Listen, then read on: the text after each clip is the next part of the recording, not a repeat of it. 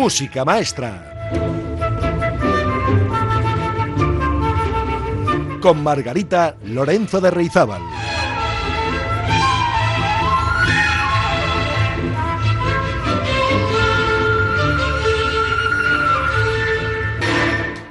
Hola amigas, hola amigos, feliz Día de Reyes, que espero que estén disfrutando porque seguro que se han portado tan bien como yo. Y eso merece regalitos, aunque el mejor regalo de todos es que te quieran aquellos a los que quieres. Ese es el, el mejor de todos.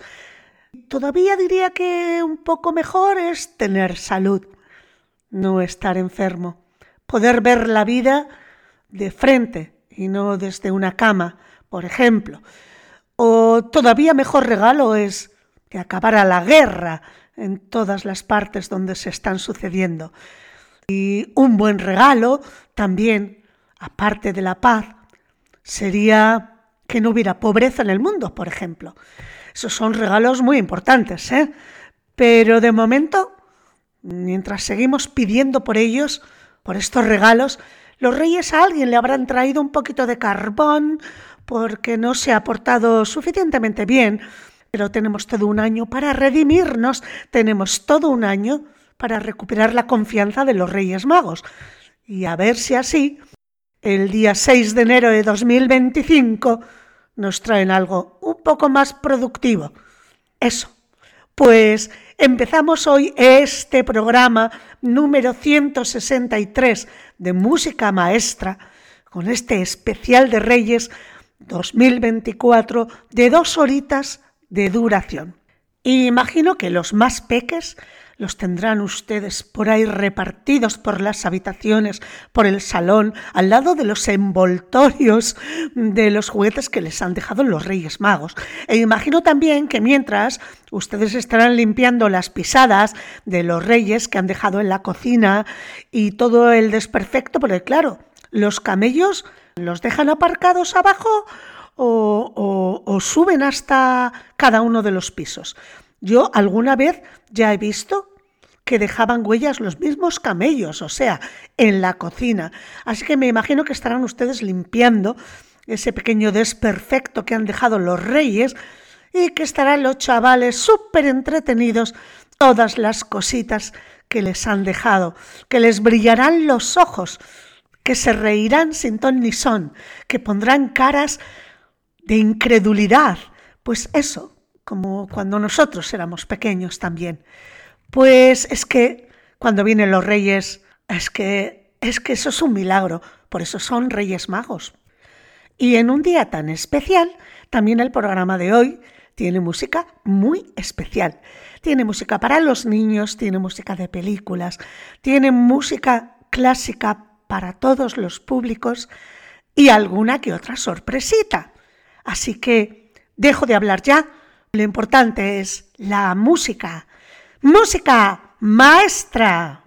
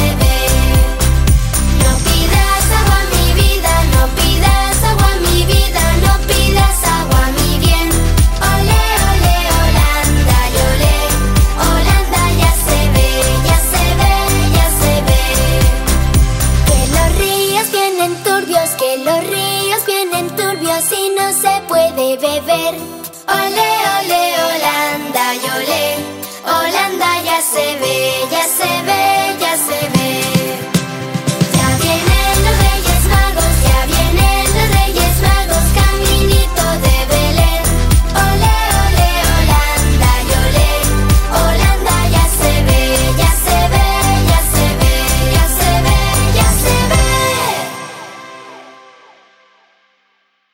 Pues vamos a empezar, si les parece, con un poquito de historia sobre los tres Reyes Magos, que son un símbolo de la Navidad y también de la cultura infantil, puesto que es tradición que la noche del cinco al seis de enero este trío de personajes visite los hogares de los niños que han sido buenos para obsequiarles con regalos.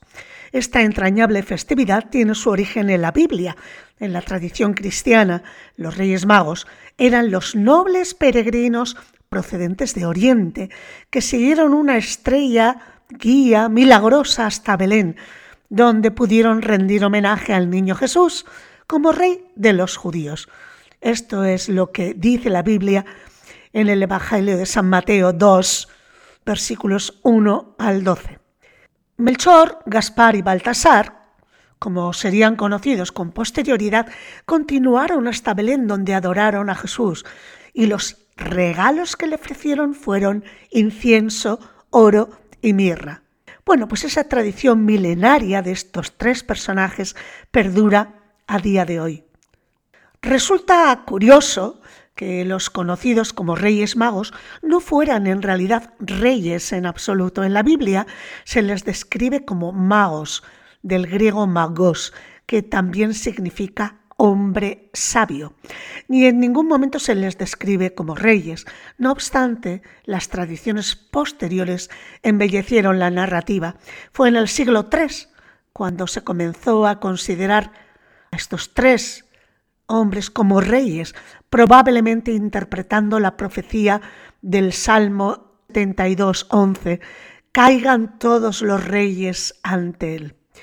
Bueno, y al entrar en la casa, vieron al niño con su madre María y, postrándose, le adoraron y, abriendo sus tesoros, le ofrecieron presentes, oro, incienso y mirra. Esto reza el Evangelio según Mateo. El oro se relacionaba con el poder. El incienso, utilizado habitualmente como ofrenda a los dioses, serviría para reconocer el lado divino de Jesús. Por último, la mirra. Bueno, pues se trata de un producto de color ambarino rojizo que se obtiene de la resina del comifora mirra, un árbol que crece en el noreste de África, Arabia y Turquía, y que exuda esta sustancia de forma natural. La mirra, por su parte, no parece tener un significado concreto. ¿Y dónde están estas, estos presentes que llevaron estos magos o estos sabios al portal de Belén? Pues sus supuestas reliquias fueron trasladadas de Constantinopla, la actual Estambul, posiblemente a finales del siglo quinto, a Milán, y de allí a la Catedral de Colonia en el siglo doce. Pues les invito a escuchar otro hermoso villancico que habla de los Reyes Magos. Lo canta Mercedes Sosa y el compositor es Ariel Ramírez, el mismo que escribió la famosísima Misa Criolla.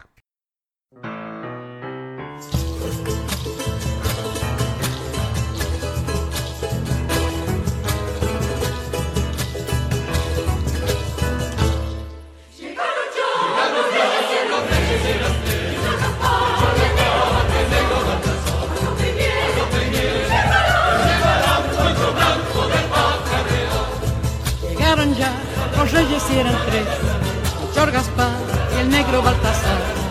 Ropa y miel te llevará, un poncho blanco de alpaca real, chavos y chinitas de Mancés, que llama Melchor, Gaspar y Baltasar. Todos los regalos dejarán para jugar, mañana despertar. El niño vio, muy bien lo agradeció, comió la miel y el poncho lo abrigó. Fue después, sonrió, y a medianoche el sol relumbró.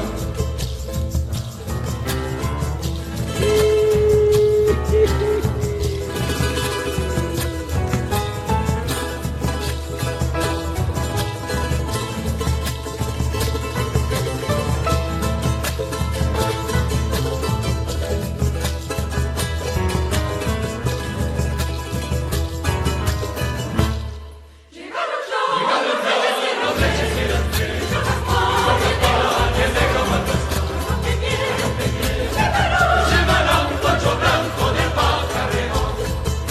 llegaron ya, los reyes y eran tres, Flor Gaspar y el negro Baltasar. A ropa y miel te llevarán, un poncho blanco de alpaca real, echando su chinita de Marcés, que llama el Chor, Gaspar y Baltasar. Todos los regalos dejarán para jugar mañana al despertar. El niño Dios muy bien lo agradeció, vio la miel y el poncho lo abrigó. Y fue después que sonrió, y a medianoche el sol lo alumbró. ¿Y qué me dicen de la estrella de Belén, esa con la que adornamos nuestros árboles, allá arriba en la puntita del abeto, en lo más alto del árbol de Navidad? Bueno, pues en el Evangelio, según San Mateo, se dice que los Reyes Magos se preguntaban lo siguiente, diciendo: ¿dónde está el niño que ha nacido rey de los judíos? Porque observamos su estrella al salir y hemos venido a rendirle homenaje. Esto es lo que dice Mateo en el capítulo dos, versículo dos. Aún se desconoce si Mateo se estaba refiriendo a un acontecimiento astronómico real o simplemente se trató de una referencia literaria. Algunos historiadores y científicos han argumentado que el nacimiento de Jesús pudo coincidir con algún evento, como una conjunción planetaria, como aquella acontecida en diciembre de dos mil veinte entre Júpiter y Saturno. Otros han apuntado incluso que pudo coincidir con el paso del cometa Halley. Pero asociar estos acontecimientos al nacimiento de Jesús resulta cuando menos problemático, no solo porque la propia fecha del nacimiento de Jesús es incierta, sino también porque estos eventos son relativamente frecuentes a lo largo de los siglos. Bueno, pues ahora les invito a escuchar un par de villancicos, entre ellos el burrito sabanero a cargo del tenor Juan Diego Flores.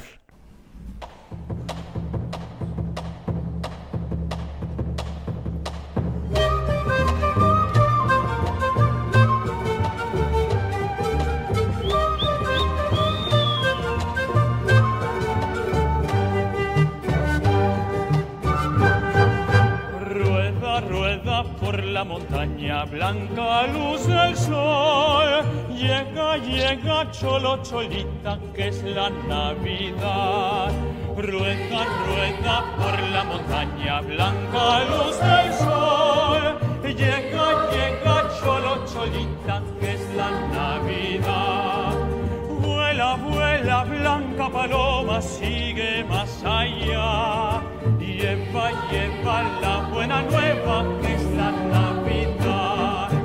Vuela, vuela, blanca paloma, sigue más allá.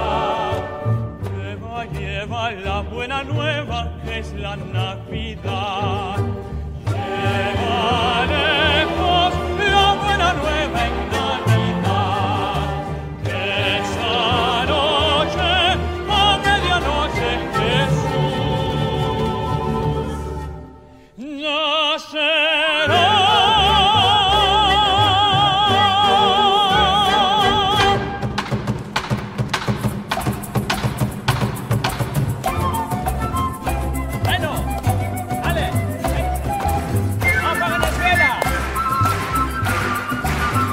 Con mi burrito sabanero voy camino de Belén.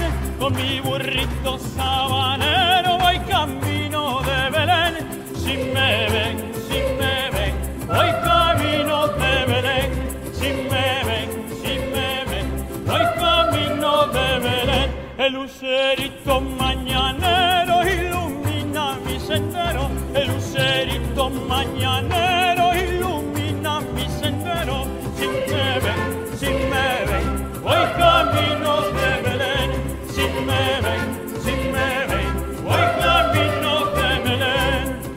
Tuki, tuki, tuki, tuki, tuki, tuki, tuki, tu. Apúrate mi burrito que ya vamos a llegar. Tuki, tuki, tuki, tuki, tuki, tuki, tuki, tu. Apúrate mi burrito, vamos a ver a Jesús. Con mi burrito sabanero voy camino de Belén.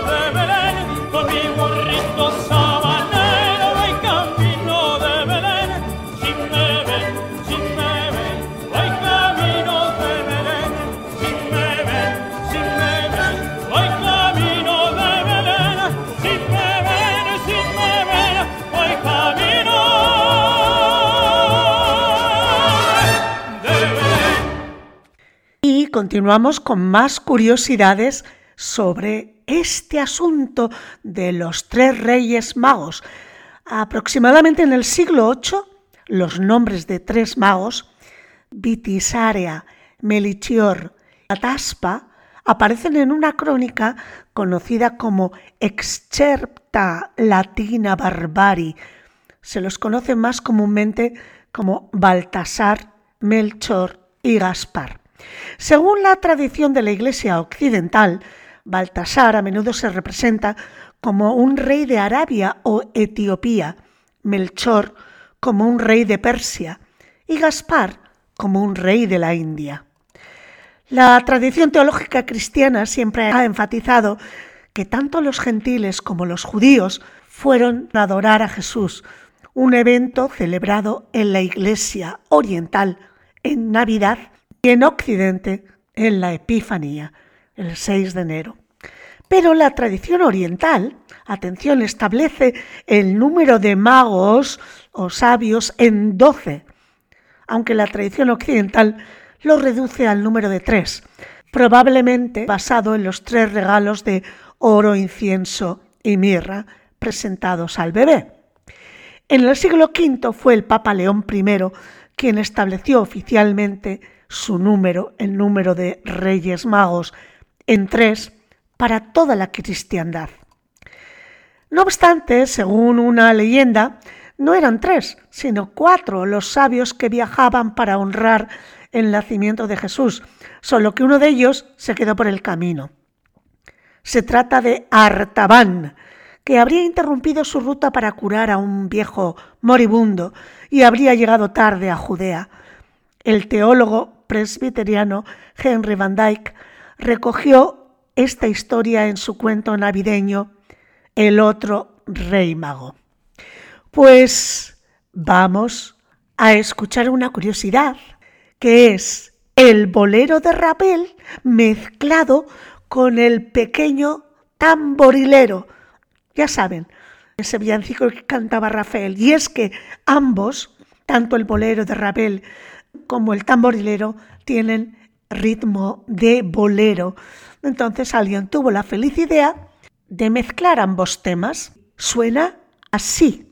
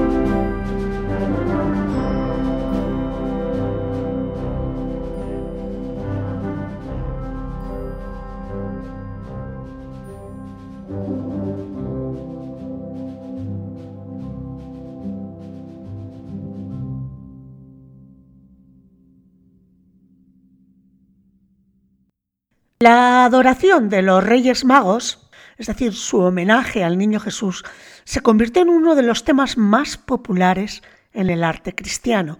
En la Edad Media, la adoración de los magos a menudo se asociaba con otros dos acontecimientos importantes de la vida de Jesús: su bautismo, durante el cual la voz de Dios declaró públicamente que Jesús era su hijo, y las bodas de Caná, en las que reveló su identidad divina transformando el agua en vino.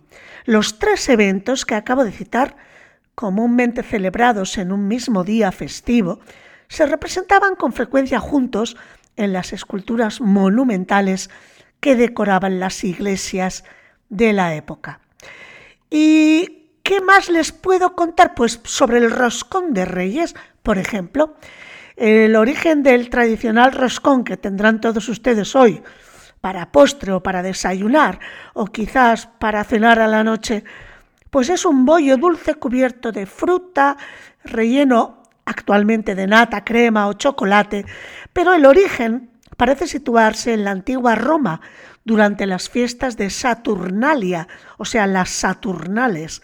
En invierno, cuando los días comenzaban a hacerse más largos, era costumbre dar el día libre a los esclavos y lacayos, y regalarles unas tortas redondas de higos, dátiles o miel que escondían en su interior un haba. El esclavo que tuviera la suerte de encontrarla sería nombrado Rey de Reyes por un tiempo limitado.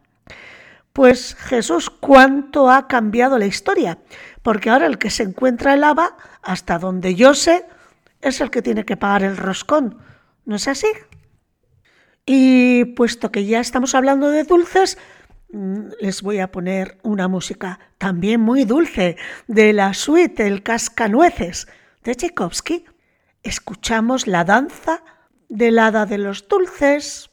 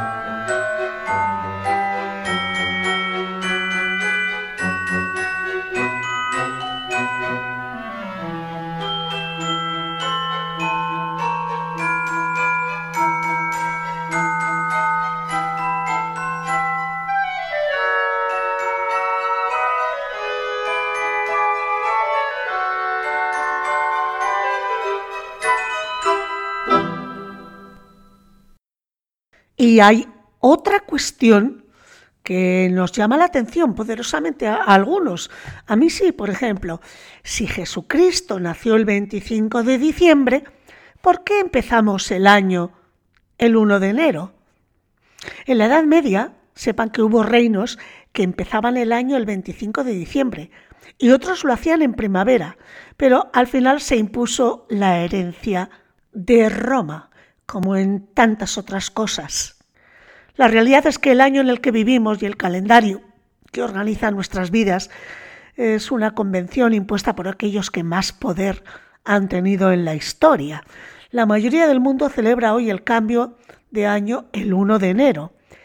Para todos estos países hemos despedido el año dos mil veintitrés y hemos entrado en el dos mil veinticuatro después de Cristo, porque empezamos a contar desde el nacimiento de Jesús.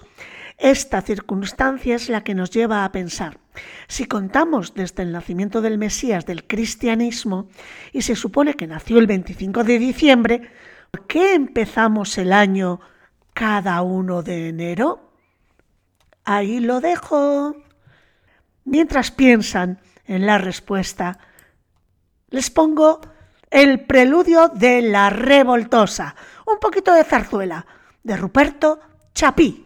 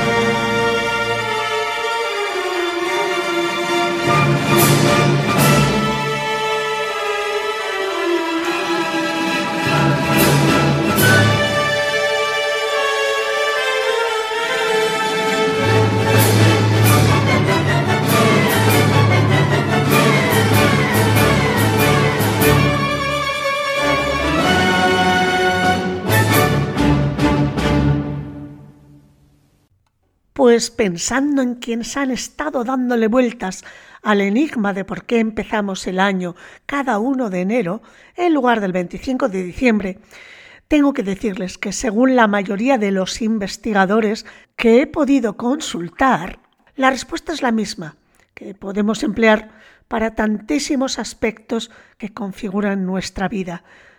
Esto del año es una herencia de los romanos. Sin embargo, a lo largo de la historia de Europa se ha empezado el año en fechas distintas y, claro está, hoy día siguen existiendo en el mundo culturas que celebran Año Nuevo en otros momentos. Por ejemplo, el Año Nuevo chino lo van a celebrar, y por cierto que será el año cuatro mil setecientos veintidós para ellos, pues lo van a celebrar, decía, el próximo diez de febrero de nuestro año dos mil veinticuatro. Y esto suele ser un lío morrocotudo. Aquí sí que hay diferencia de fechas. Bueno, en Europa también se ha celebrado el cambio de año, a veces en primavera, durante varias épocas históricas. Quizás una fecha con más sentido por el carácter de renacimiento que tiene esta estación en la naturaleza. Los antiguos romanos cambiaron de año durante mucho tiempo a mitad de marzo. En el siglo sexto, había cristianos que empezaban el año el veinticinco de marzo, día de la Anunciación y de la Encarnación, es decir, cuando, según la tradición, María supo que daría a luz a un hijo por obra del Espíritu Santo y el Verbo de Dios se hizo carne. Es por ello que exactamente nueve meses después, el veinticinco de diciembre, se celebra el nacimiento de Jesucristo, un día que también ha sido escogido como inicio de Año Nuevo en varias épocas. Por ejemplo, en el siglo catorce, el Reino de Aragón estableció de manera oficial que el año empezaba el día de Navidad, lo cual también tenía mucho sentido en la cultura cristiana. Pues vamos a continuar con un poquito de zarzuela para los más mayores, que me imagino que también habrán recibido sus regalitos de los Reyes. ¿O no? ¿Se hemos dejado a los abuelos sin regalito de Reyes? No puede ser. Aquí va uno, un regalito musical. Las seguidillas de la Verbena de la Paloma, de Tomás Bretón, dirigidas por Ataulfo Argenta.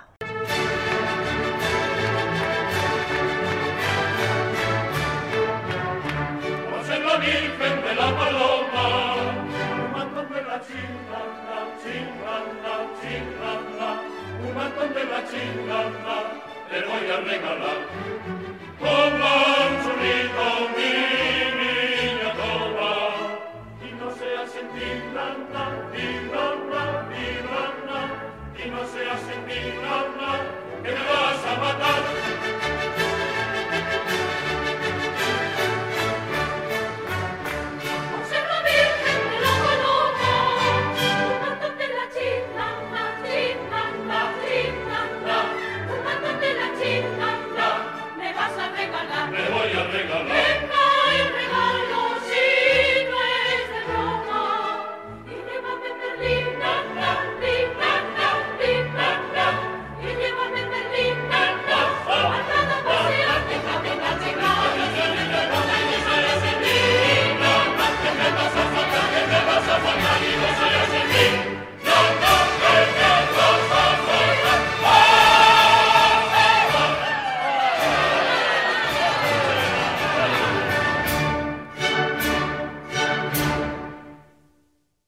Pero no crean que he acabado con el tema del motivo por el que empezamos el año el uno de enero.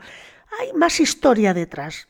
Miren, cuenta la tradición que Rómulo, el legendario fundador de Roma, estableció un calendario de diez meses y el año empezaba en primavera, en marzo, como les he comentado. Pero esto cambió unos años después, el siglo octavo antes de Cristo, cuando, según el historiador Plutarco, el rey Numa Pompilio añadió dos meses al calendario para ajustarlo a las estaciones Januarius, enero, y Februarius, febrero.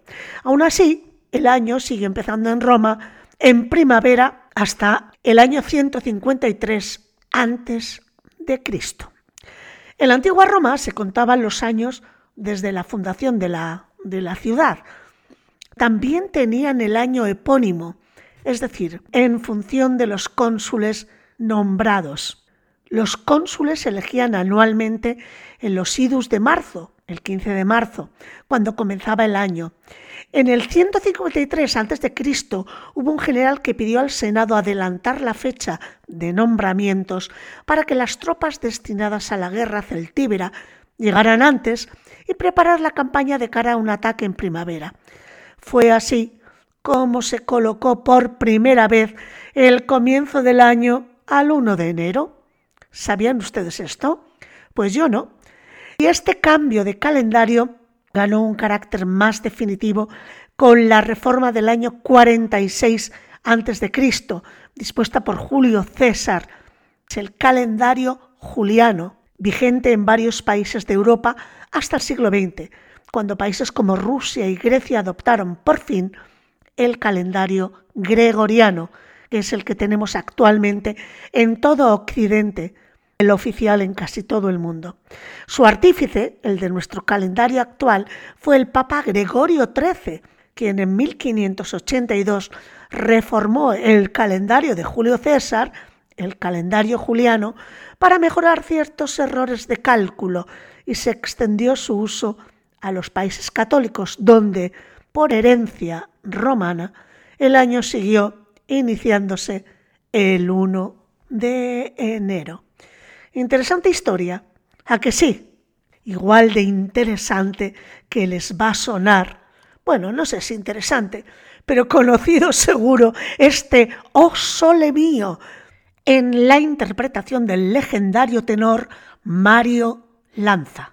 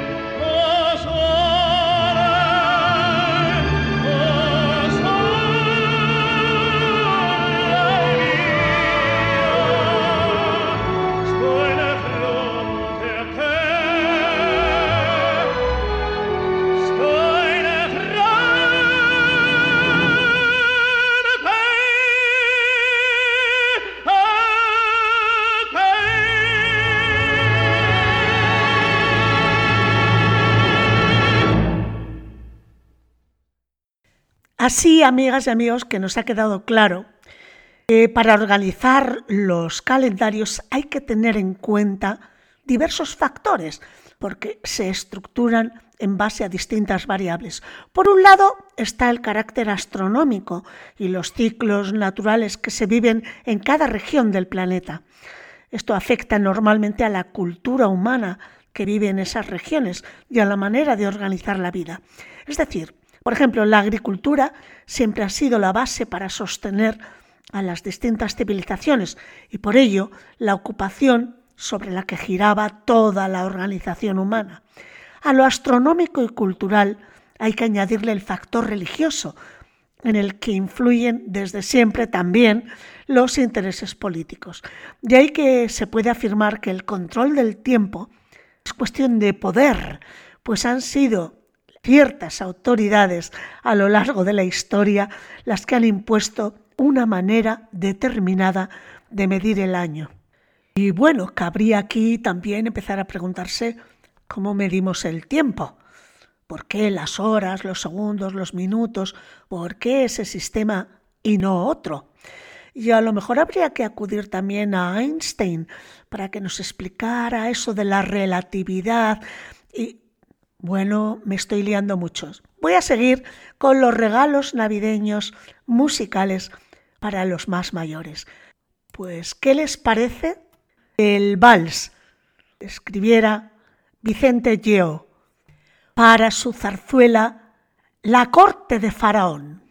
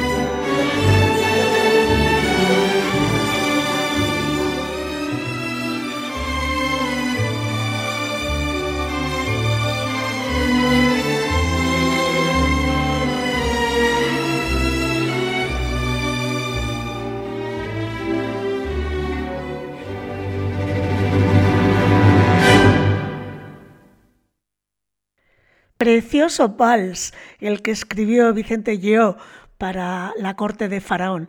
La verdad es que, lo digo y lo sigo diciendo, hemos escuchado antes un tema de Tomás Bretón, pues es que tenemos compositores de zarzuela mucho más interesantes en muchas de sus obras que la música que nos dejaron, yo qué sé, no quiero citar otra vez a Strauss, Hans Strauss, padre e hijo, pero es que lo tengo que hacer porque... No sé lo que nos pasa, que siempre valoramos más lo que viene de fuera que lo que tenemos en casa. Y no es así. Estos valses son absolutamente igualables, si no mejores, ¿eh? que los que escribía la familia Strauss. Por cierto, no sé si llegaron a tiempo de, de escuchar algo del concierto de Año Nuevo de este año de la Filarmónica de Viena con Christian Tilleman al frente. madre mía, qué tipo este director más aburrido, pero aburrido de todo, qué poca gracia, ¿eh? En fin, es lo que hay. Bueno, pues vamos a concluir este tramo de programa con un poquito más de zarzuela y luego cambiamos el chip y vamos a por otro tipo de música. Un par de temas, uno de Doña Francisquita y el otro de La Gran Vía. De Doña Francisquita vamos a escuchar El Fandango, dirigido por Anthony Rosmarbá con la Orquesta Sinfónica de Tenerife. Les recuerdo que Doña Francisquita es una obra de Amadeo Vives.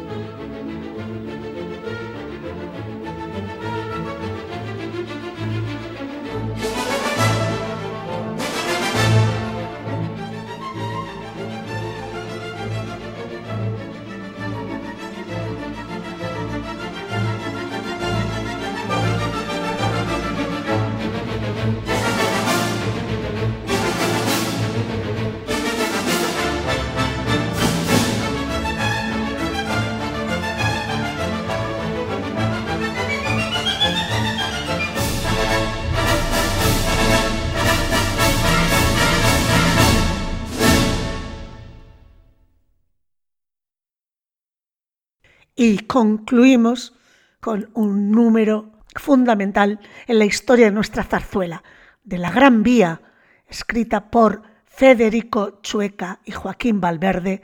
Vamos a escuchar La polca de las calles, dirige Pablo Sorozábal.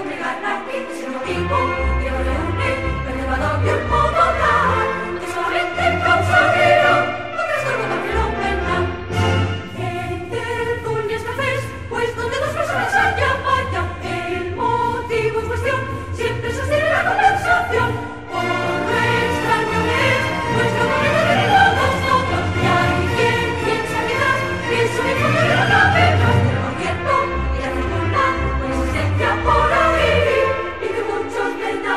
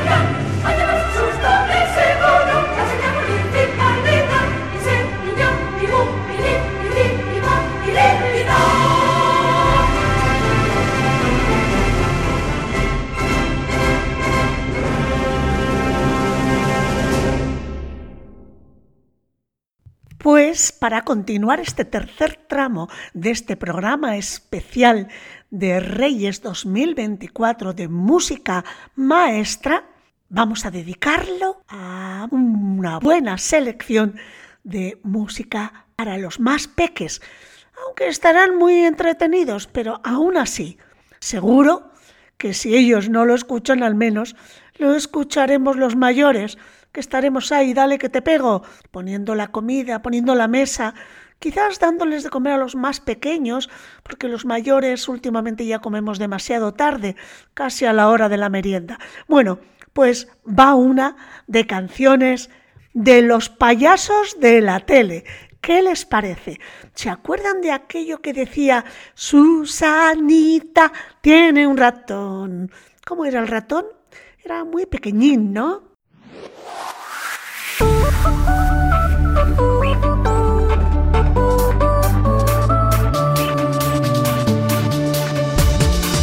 Susanita tiene un ratón, un ratón chiquitín, que come chocolate y turrón y bolitas de anís.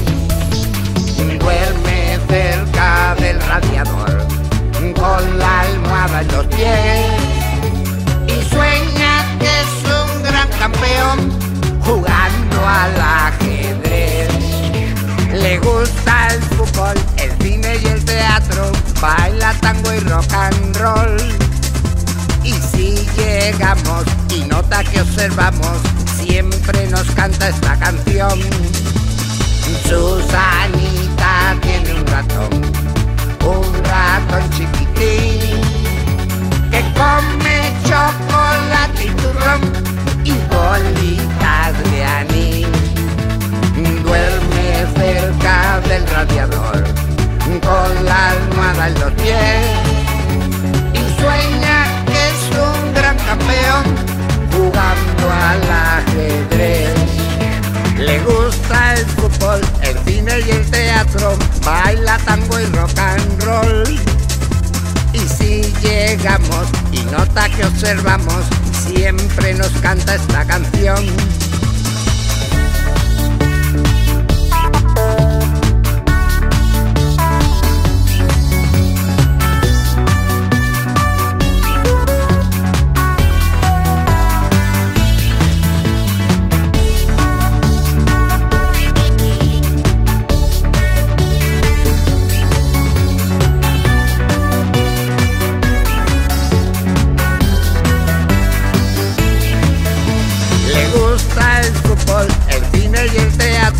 Baila tango y rock and roll.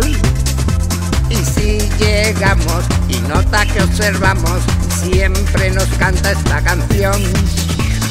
Susanita tiene un ratón, un ratón chiquitín, que come chocolate y turrón y bolitas de anís. Susanita tiene un ratón, chiquitín, que come chocolate y turrón y bolitas de anís, y bolitas de anís.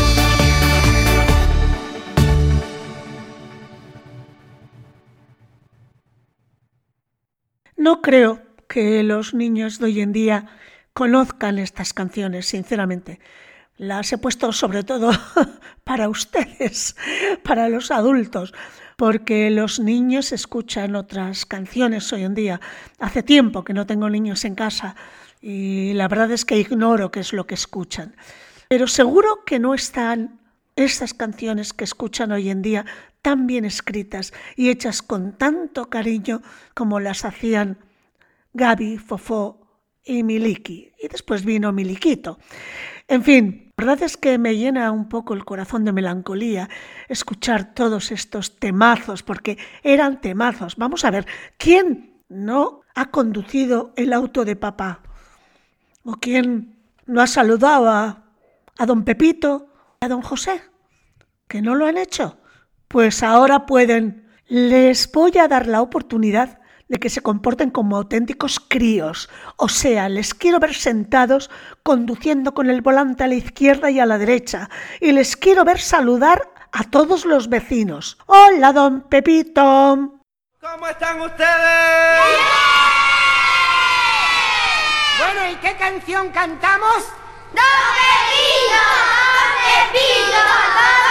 ¡Don Pepito! ¡Don Pepito! ¡Don Pepito! Don Pepito. Bueno, Miliki, Gaby, Fofito, vamos a cantar Don Pepito.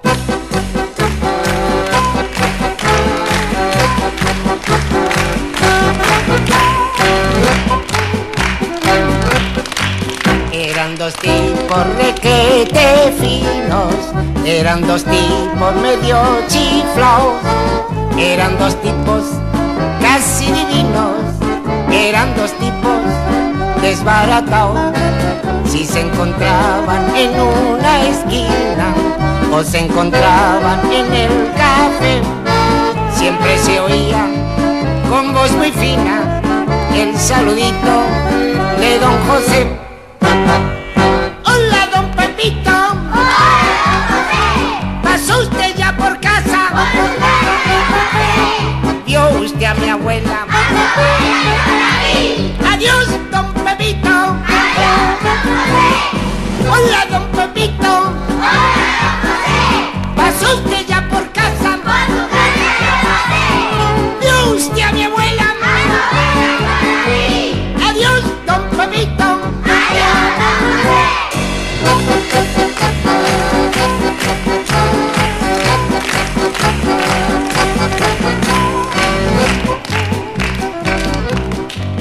Eran dos tipos requete finos, eran dos tipos medio chiflaos, eran dos tipos casi divinos, eran dos tipos desbarataos. Si se encontraban en una esquina o se encontraban en el café, siempre se oía con voz muy fina el saludito de don José. Hola, don Pepito. Hola, José. ¿Pasó usted ya por casa? Por su casa, don José. ¿Vio usted a mi abuela? A su abuela, don David. Adiós, don Pepito. Adiós, don José. Hola, don Pepito. Hola, José. ¿Pasó usted ya por casa? Por su casa, don José. ¿Vio usted a mi abuela? A su abuela, don David. Adiós, don Pepito. Adiós, don José. Hola, don Pepito. Hola, pasó usted ya por casa. Yo usted a mi abuela.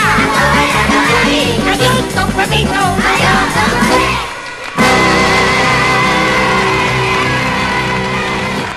Muy bien, muy bien, maravilloso.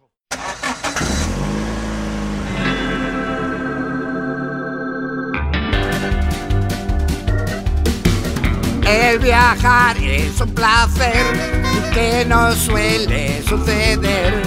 En el auto de papá nos iremos a pasear.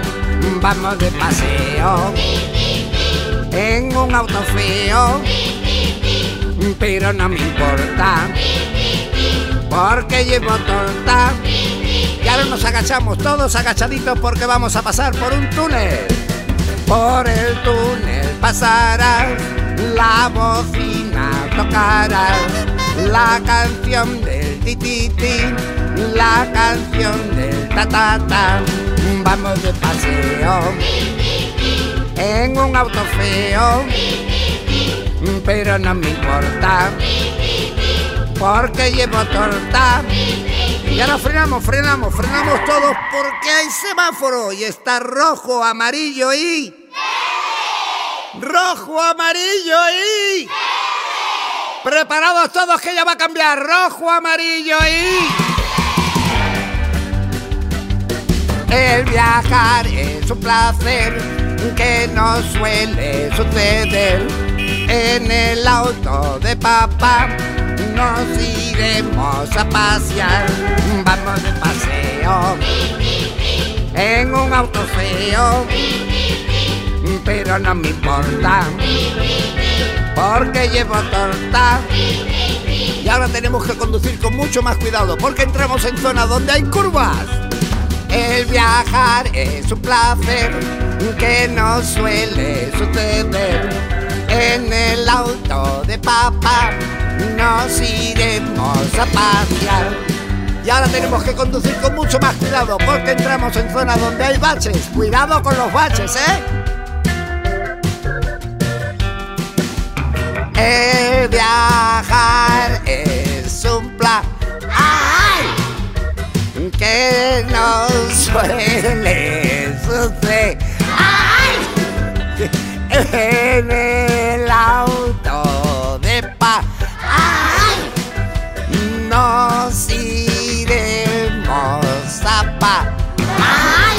Vamos de paseo en un auto feo, pero no me importa porque llevo torta. Y ahora nos preparamos para una carrerita bien, pero que bien deprisa. Así que ponemos primera, segunda, tercera, cuarta, quinta y nos vamos ya.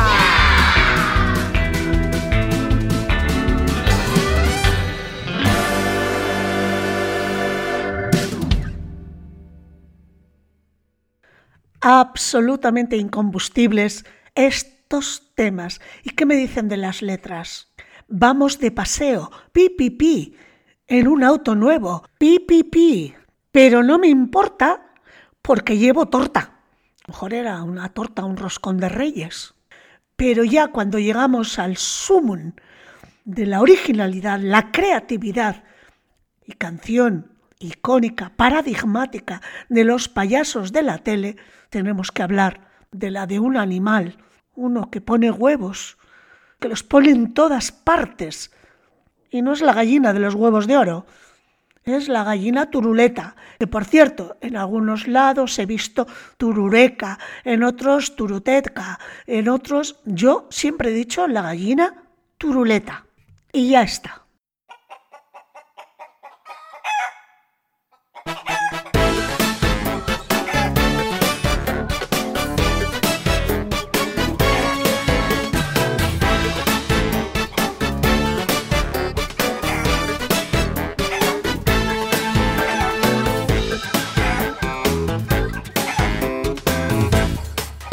Yo conozco una vecina que ha comprado una gallina que parece una sardina enlatada.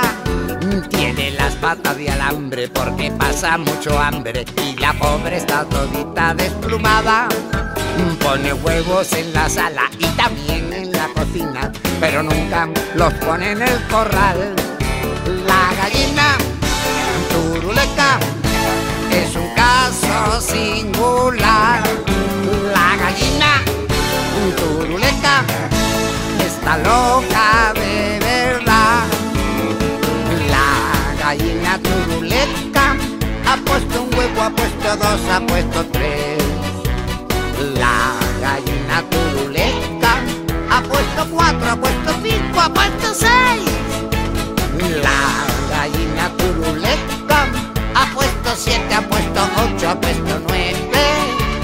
¿Dónde está esa gallinita? Déjala, la pobrecita, déjala que ponga diez.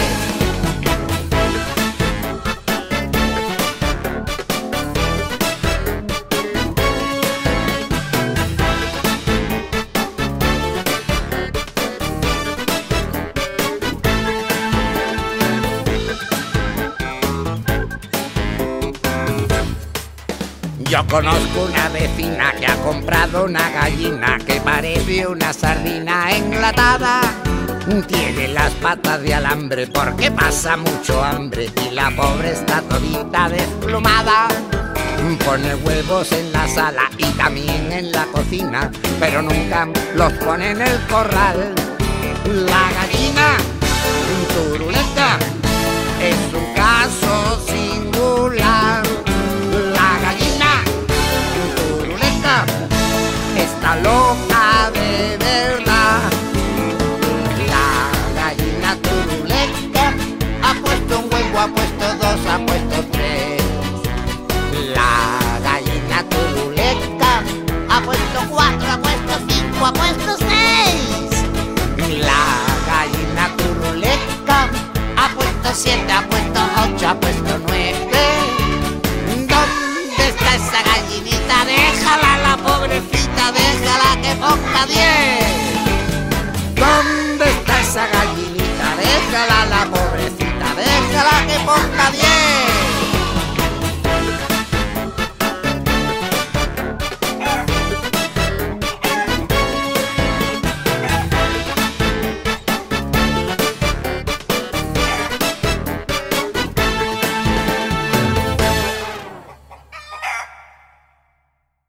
Pues la gallina turuleta la debo tener yo en casa, porque tengo una gallina, de las poquitas que tengo en casa, que tengo gallinas, eh, bueno, pues una de ellas pone los huevos donde le da la gana y tenemos que estar buscando, eh, casi con un periscopio, en qué parte de la hierba ha dejado puesto el huevo, porque tampoco lo pone todos los días en el mismo sitio. Así que le voy a cantar cada día esto de la gallina turuleta, porque ya les digo que yo tengo al menos una en mi gallinero. Bueno, pues dejamos a los payasos de la tele, pero seguimos con música infantil, música que, bueno, que ha acompañado, especialmente en el cine, a muchos de nosotros, o de nuestros hijos o nuestros nietos. Vamos a repasar, si les parece, aquello que decía, ¿cómo era aquello? El Rey León, algo así como Hakuna Matata. Yo digo, siempre hay que dejar el pasado atrás. Verás, chico, a veces ocurren cosas malas y no puedes evitarlo, ¿verdad? ¿Verdad? ¡Falso! Siempre que el mundo te dé la espalda, lo que has de hacer es darle la espalda al mundo. No fue eso lo que me enseñaron. Puede ser que necesites nuevas lecciones. Repite conmigo. Hakuna Matata. ¿Qué? Hakuna Matata. O sea, no te angusties. Hakuna Matata. Vive y deja vivir. Hakuna Matata. Vive y sé feliz.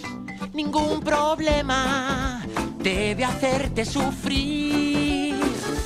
Lo más fácil es saber decir Hakuna Matata. ¿Hakuna Matata?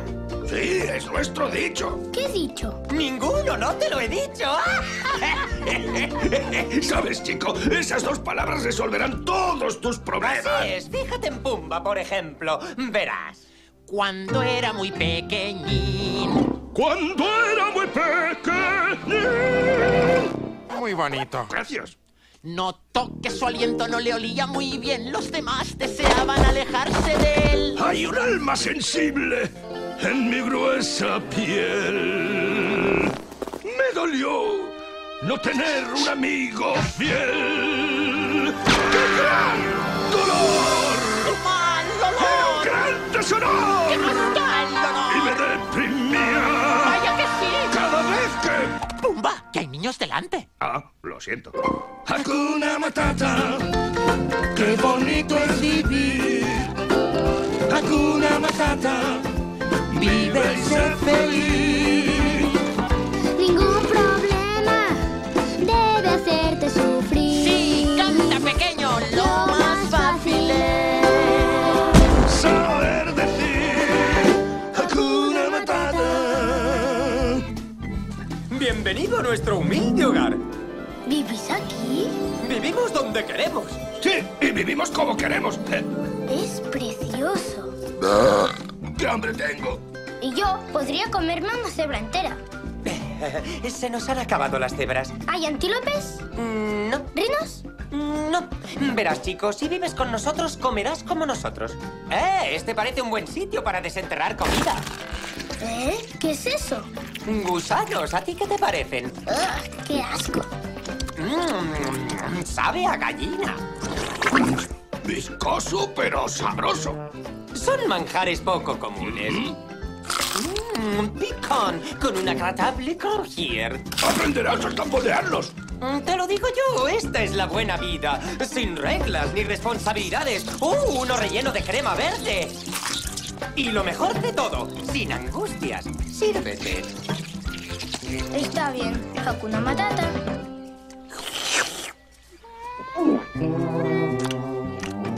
Viscoso, pero sabroso. ¿Lo ves?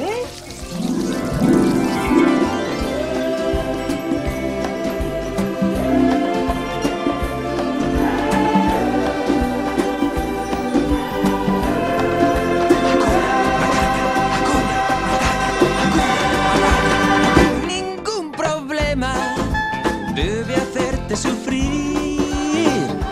Lo más fácil es Hakuna Matata.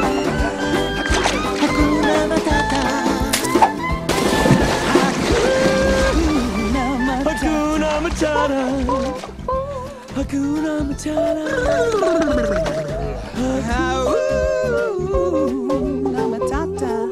Hakuna Matata. Matata.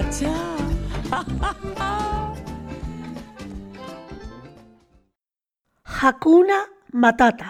Apréndanselo bien. Quiere decir vive y deja vivir. Bueno, pues a ver si aprendemos y a ver si algunos países también aprenden eso de Hakuna Matata, vive y deja vivir.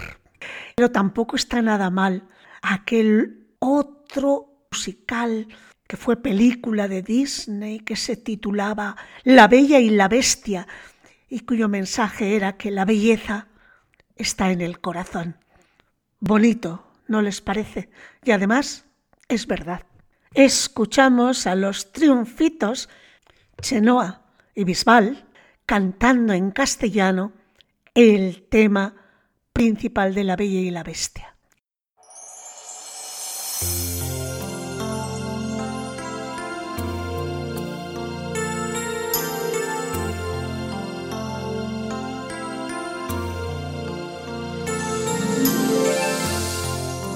Si hay una canción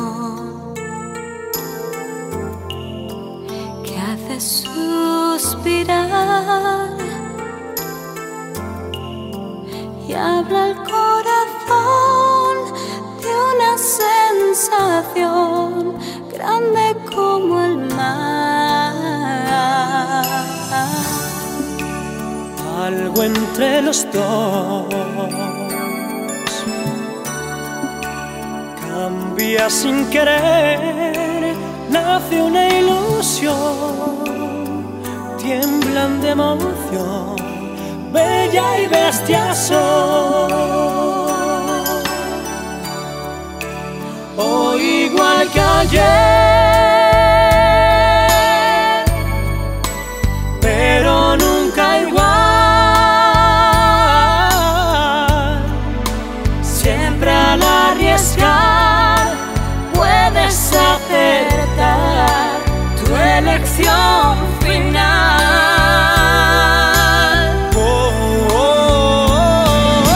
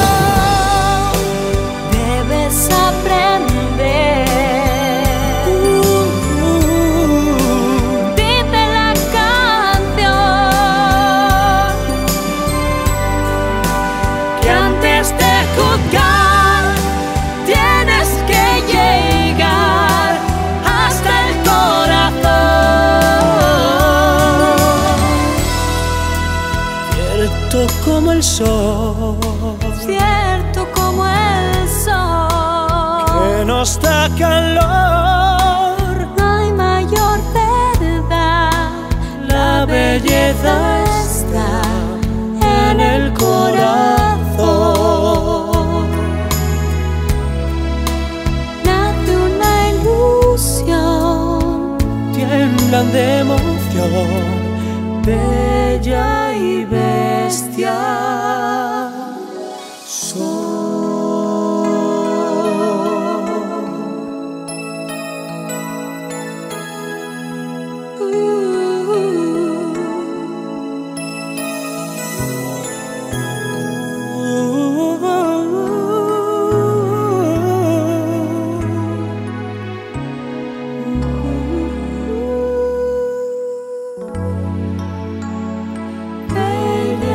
baby.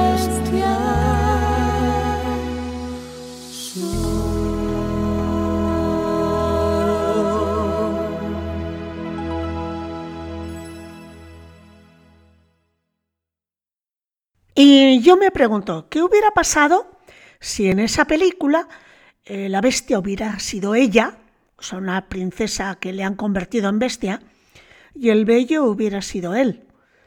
No sé, ¿habría sido políticamente correcto? Mm, no sé, me lo pienso un rato. Por cierto, qué bonito es el mar, amigas y amigos. Tenemos mucha suerte los que vivimos tan cerquita del mar o, o incluso al lado, porque además sucede que si prestamos atención, hay días en los que salen las sirenas y se sientan en el muelle. Lo que oyen es que son sirenas que no están a gusto bajo el mar, que quieren vivir como nosotros aquí arriba. Pero ¿saben una cosa? A mí me gustaría ser sirena para todo lo contrario, huir de este mundanal ruido y sumergirme en el silencio acuático. Además de nadar súper rápido y bucear sin miedo a quedarme sin oxígeno, entre otras muchas cosas. Ariel, escúchame.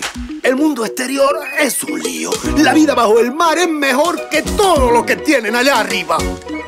Tú piensas que en otros lagos las algas más verdes son y sueñas con ir arriba. Gran equivocación. No ves que tu propio mundo no tiene comparación. ¿Qué puede haber allá afuera que cause tal emoción? Bajo el mar, bajo el mar, vives serena, siendo sirena eres feliz. Ellos trabajan sin parar y bajo el sol para variar, mientras nosotros siempre flotamos bajo el mar. Los peces son muy felices, aquí tienen libertad. Los peces allí están tristes, sus casas son de cristal. La vida de aquellos peces muy larga no suele ser, si al dueño le apetece. A mí me van a comer. Oh no, bajo el mar, bajo el mar. Nadie nos fríe ni nos cocina en la sartén. Si no te quieres arriesgar y los problemas evitar, entre burbujas debes quedarte bajo el mar. Bajo el mar, bajo el mar. Hay siempre ritmo y lo sentimos al natural. La pantarraya ya va a tocar, el esturión va a acompañar. Tú solo escucha, aquí está la marcha bajo el mar. Ya suena la flauta, carpa en el arpa, al contrabajo, ponle atención. Oirás las trompetas con el tambor y el solo de saxofón. Sí. Con la marimba y el violín, las truchas bailando, el mero cantando y el pesqueñín soplando el clarín. Al fin soplará el trombón.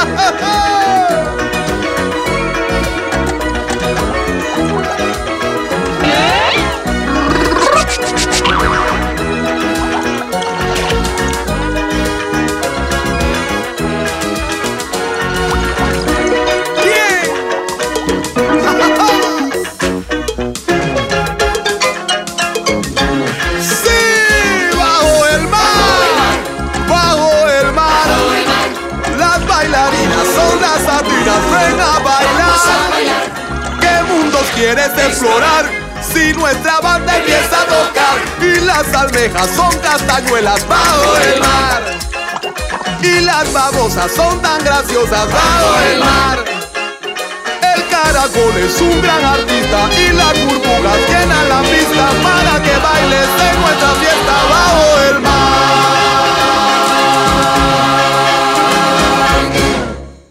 Y abordamos ya la recta final de este programa especial Reyes dos mil veinticuatro de Música Maestra, aquí en Radio Popular, Herri y Ratia. Intentando hacerles compañía, si es posible, con música para todos los gustos, edades y épocas. Hoy hemos tenido en cada tramo del programa, cada media horita, hemos tenido temáticas diferentes. Hemos empezado hablando de la historia de los Reyes Magos, de los calendarios cristianos, el gregoriano, el juliano. En fin, nos hemos enterado de algunas cositas y en otros tramos hemos hablado música para los críos, para los más jóvenes, de los payasos de la tele, de música de películas y, por supuesto, no podía faltar en un programa en el que yo interviniera música clásica. Y este es el último tramo del programa, así que va de música clásica. Música, no se asusten, muy, muy, muy popular. Por ejemplo, seguro que esto les suena. Es de Prokofiev, de su ballet Romeo y Julieta. Y el número, que lo han oído muchísimas veces, es la danza de los caballeros.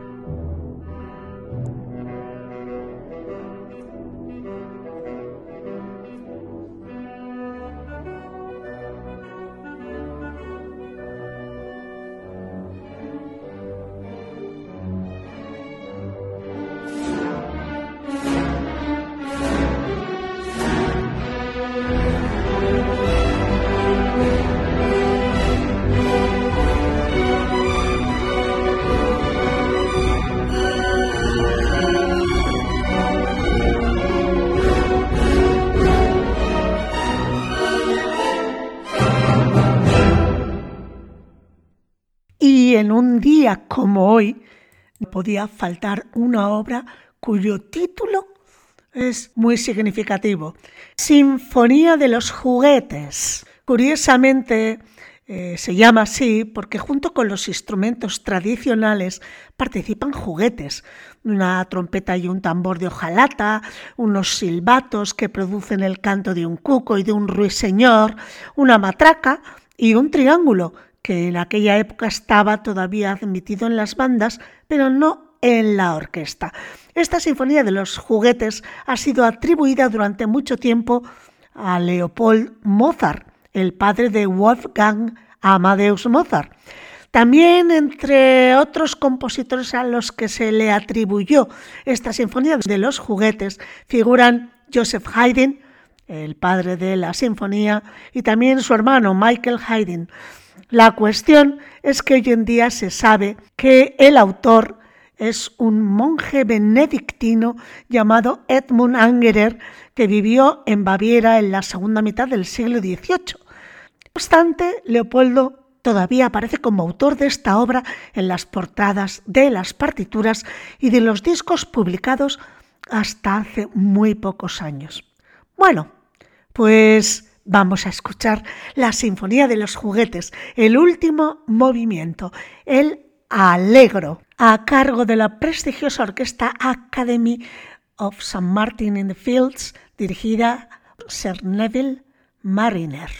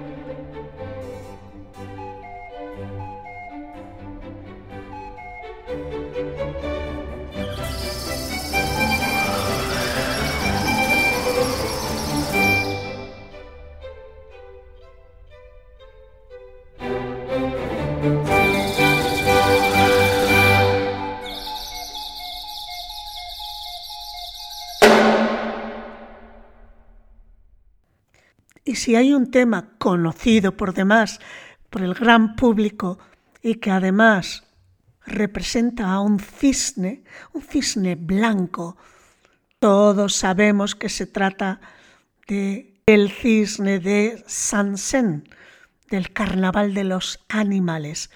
Pues les invito a escuchar esta hermosa pieza a cargo de la violonchelista Hannah Chang con la Orquesta Filarmonía dirigida por Leonard Slatkin.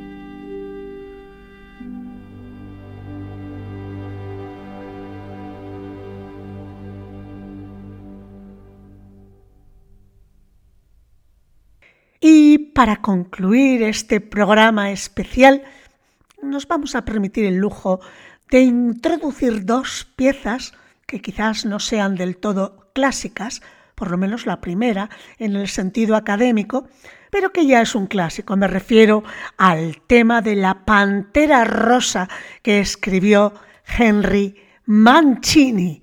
Disfrútenlo. Mm-hmm.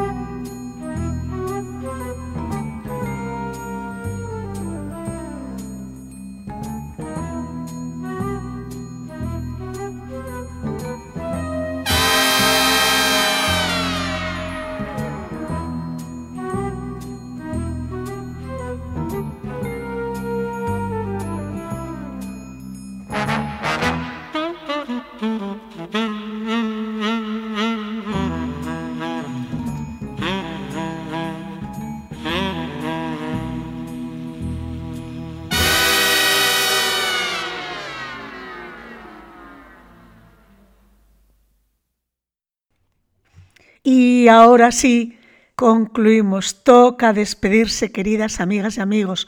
Espero que hayan disfrutado de este programa especial de Reyes, en el que ha habido de todo un poco, y todo ello con mucho cariño, de parte de quien les habla y de todo el equipo de Radio Popular Herri y Ratia. Los mejores deseos para el próximo año, pero me quedo con dos mensajes particularmente importantes. Uno, Hakuna Matata. Amigos, vive y deja vivir. Vive e intenta ser feliz sin molestar a los demás. Y el segundo es el mensaje de La Bella y la Bestia, que la belleza está en el interior. Pues eso. ¿Y con qué nos despedimos? Bueno, pues con un poco de música crossover, esa música que mezcla estilos diferentes, porque fíjense nada más y nada menos que vamos a mezclar el mambo número cinco de Pérez Prado con la Quinta Sinfonía de Beethoven. Y el resultado es esto que van a escuchar a continuación. Hasta la semana que viene, que volvemos a los horarios habituales de La Traviata, los martes de ocho a nueve de la noche, y de Música Maestra los jueves de ocho a nueve de la noche. Agur, amigas y amigos, que la música les acompañe.